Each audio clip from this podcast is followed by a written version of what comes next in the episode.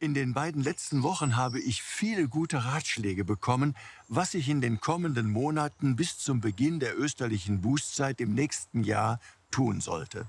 Und immer wieder bekam ich auch offen die Frage gestellt, was werden Sie denn jetzt in der Auszeit machen? Wie werden Sie die Zeit verbringen?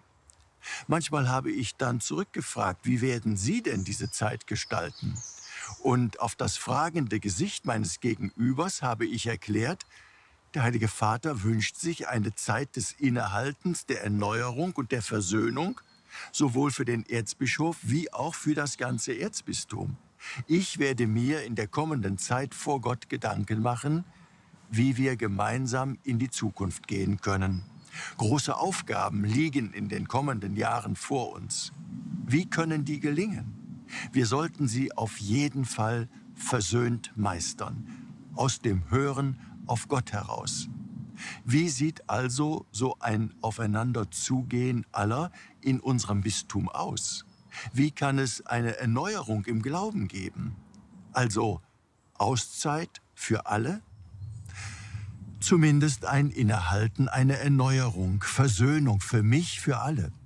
Was ich in der Zeit bis Aschermittwoch des nächsten Jahres konkret tun will, zunächst werde ich 30-tägige Exerzitien machen. Auch ein Grund, warum ich den Heiligen Vater um diese Auszeit gebeten hatte. Und was werde ich noch tun in dieser Zeit des Innehaltens, der Erneuerung und der Versöhnung? Ich würde mich gerne in benachbarten Kirchen, vielleicht in denen der Niederlande, über deren Wege der Seelsorge informieren. Nochmal einen anderen Blick auf vieles bekommen, das wünsche ich mir. Auf die Kirche, auf die Bedürfnisse der Menschen, auf mich.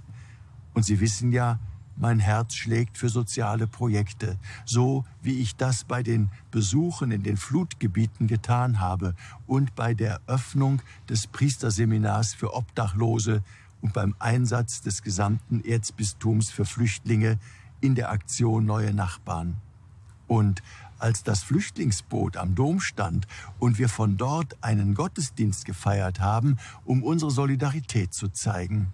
Da schlägt mein Herz bei Menschen in Not und an den sozialen Rändern. Vielleicht wachsen in dieser Zeit der Sammlung neue Ideen, nochmal ganz andere Perspektiven entwickeln. Denn ich will mich auch in Zukunft immer wieder einbringen, will zuhören, lernen, unterstützen und helfen, Seelsorger sein.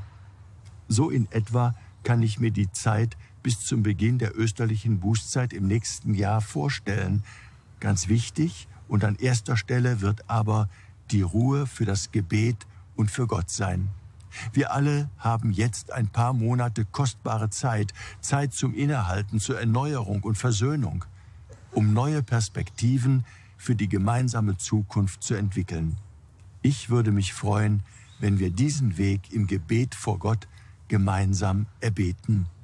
Ihr Rainer Wölki, Erzbischof von Köln.